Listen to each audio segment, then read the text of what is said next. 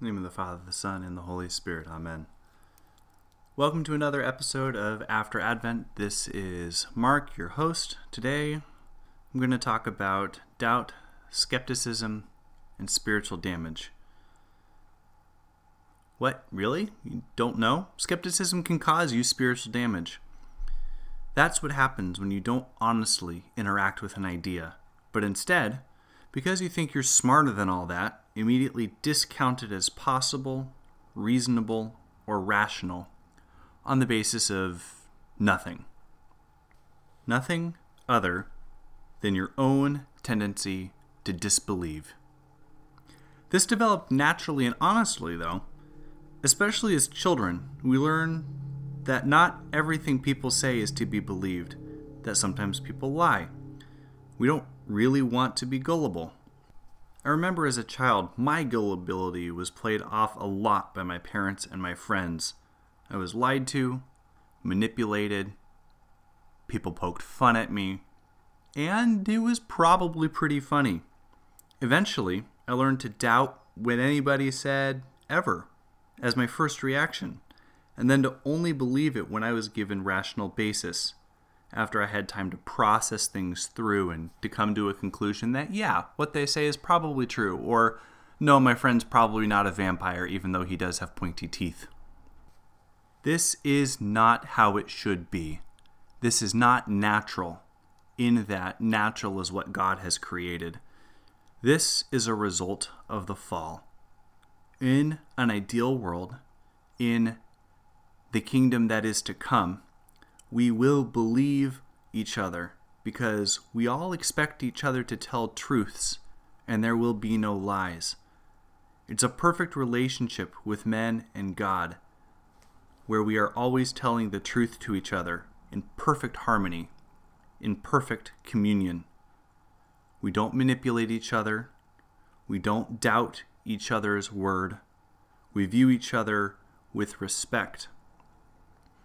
That's not how it is now. We don't. We doubt. Doubt is often our first reaction. We view each other with suspicion. All too often, culture today, media, it doesn't help any. Our media outlets constantly are suspicious of each other. They're suspicious of political leaders and celebrities. They sometimes don't report the truth, but rather a biased slant of the truth, or even have no real desire to report the truth, only to report what they discover as they discover it so as to get viewers and attention. We doubt because we do not believe. That in itself is not a terribly profound statement, but it is the crux of the matter. We doubt the media because we do not believe the media, because they've proven themselves to be untrustworthy. We doubt the opposing party, or both parties, some politicians, or all politicians, because we do not believe them. We do not trust them. Our doubt is fundamentally a result of a broken relationship, and when our first reaction is to doubt, we are admitting that we exist in brokenness.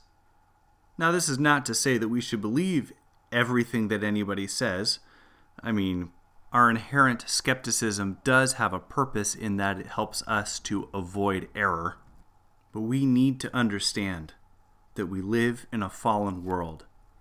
And that reaction, that tendency to be skeptical, is a result of that fallen world. But what can we do? It's not as though the world will all of a sudden change its ways and allow us to be honest and open and to believe everything that anybody says. We all know that advertisers prey on our weaknesses, politicians prey on our fears, that employers can prey on our needs for employment, and that people can prey on our desire to be kind.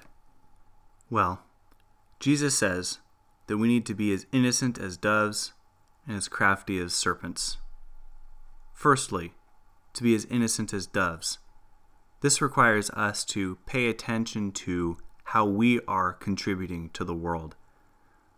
In our jobs, do we manipulate people on the basis of their weaknesses? Do we in any way contribute to others needing to be skeptical of us or of the rest of the world by the way we treat them? And conversely, is what we say encouraging? Does it help them love truth? Does it build them up? Does it address their dignity? Does it encourage them to virtue and not to vice? Secondly, being as crafty as serpents. This is to realize the world in which we live, to not be taken aback by people when we see the manipulation or when we have been manipulated.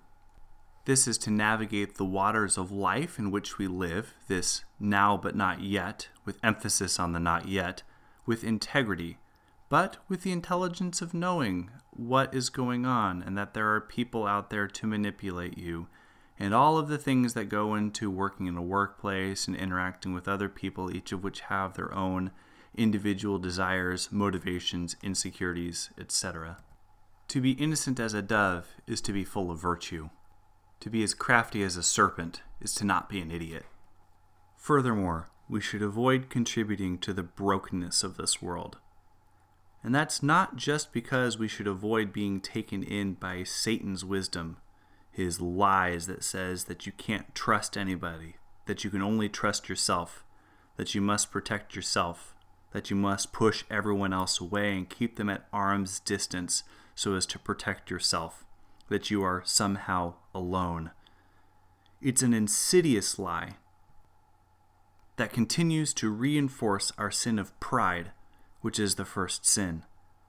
But we should also avoid contributing to this fallen world's lack of trust, because in doing so causes us immense spiritual damage. Doubt is a defense mechanism. It keeps illumination from entering in.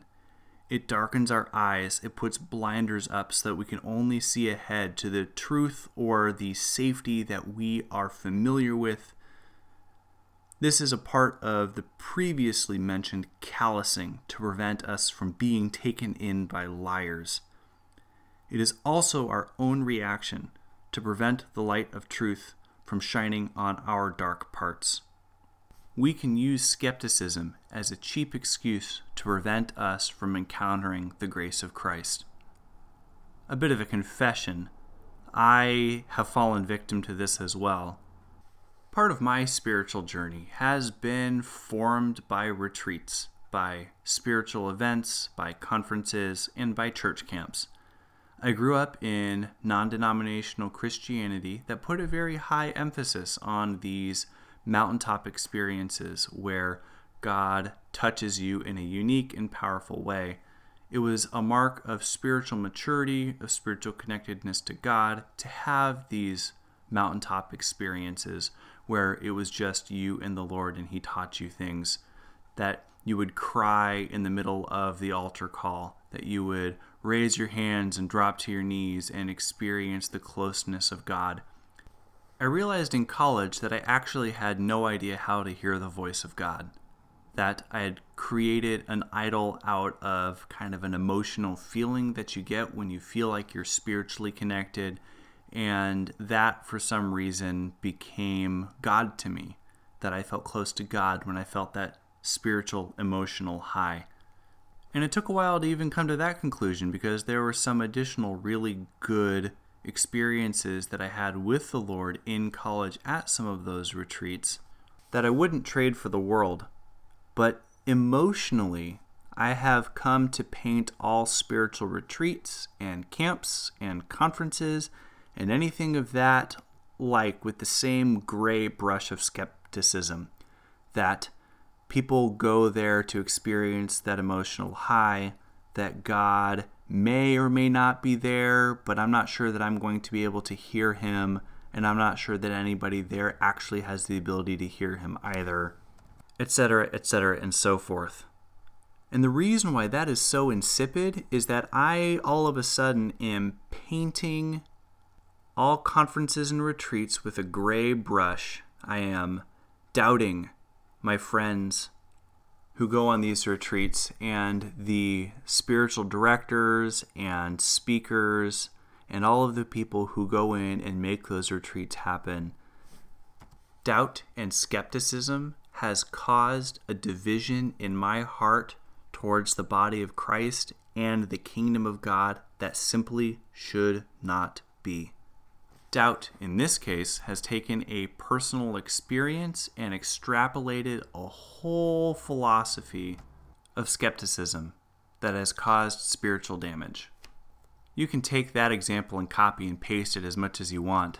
You can see how that could occur with somebody who had a bad relationship with their dad, or their dad had a bad relationship with their mom, and all of a sudden marriage in general is kind of washed under this gray spiritual haze where you're not entirely sure if marriage is really a good thing, or if any of the good marriages that you see are actually as good as they seem.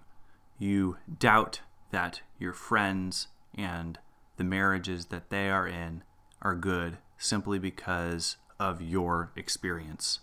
It causes us to be judges of things that we have no business being judges of, and puts us on a pedestal as above or better than the people around us.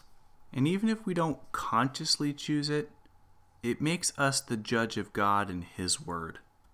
This doubt, this skepticism, prevents us from being challenged. If we hear something that we don't like, or we're not entirely sure about, or we have sort of an emotional gut check reaction against it, and we say, I don't know what I think about that, and you move on, what threat is there to your way of life, to your assumptions, to your thoughts, to your actions, to your worldview? There is none, nor is there any actual thought regarding the contested idea. It says nothing to its truth value. It says nothing against its truth value. You just haven't addressed it. You've not given the opportunity to engage with an idea, with a thought, with a truth that could profoundly impact your life. It's a deflection, and we move on. It's effective because that effectiveness is wrought in our desire to defend ourselves, but intellectually, it's a cowardly defense. Like I said a few moments ago, I should know. I've used that cowardly skeptical defense a lot in my life. The example about conferences is just one of them. A practical point.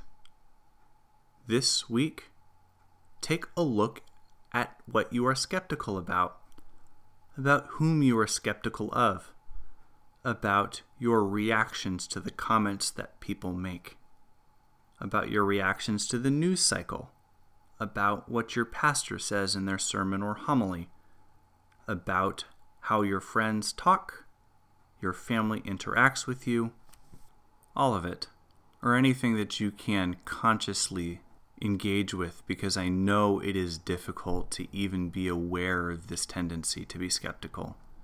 But do try, because if we can become aware of our reactions, we can offer those as opportunities for God to come and illuminate our hearts. And maybe our reaction is right, and maybe our reaction could use a little work. But in any case, knowing, being aware, and submitting it to God is definitely the right thing to do, because it will be in this slow and steady giving of things over to God that we will engage more fully in God's kingdom.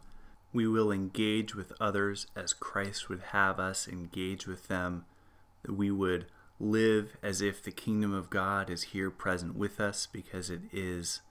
And even if we can't trust everybody at the word initially, even if we must be discerning in this life because we are in the now but not yet kingdom of King Jesus Christ, we can, at the very least, submit this tendency to be skeptical to the Lord and ask Him to replace that tendency with a resolute commitment to love them first and foremost.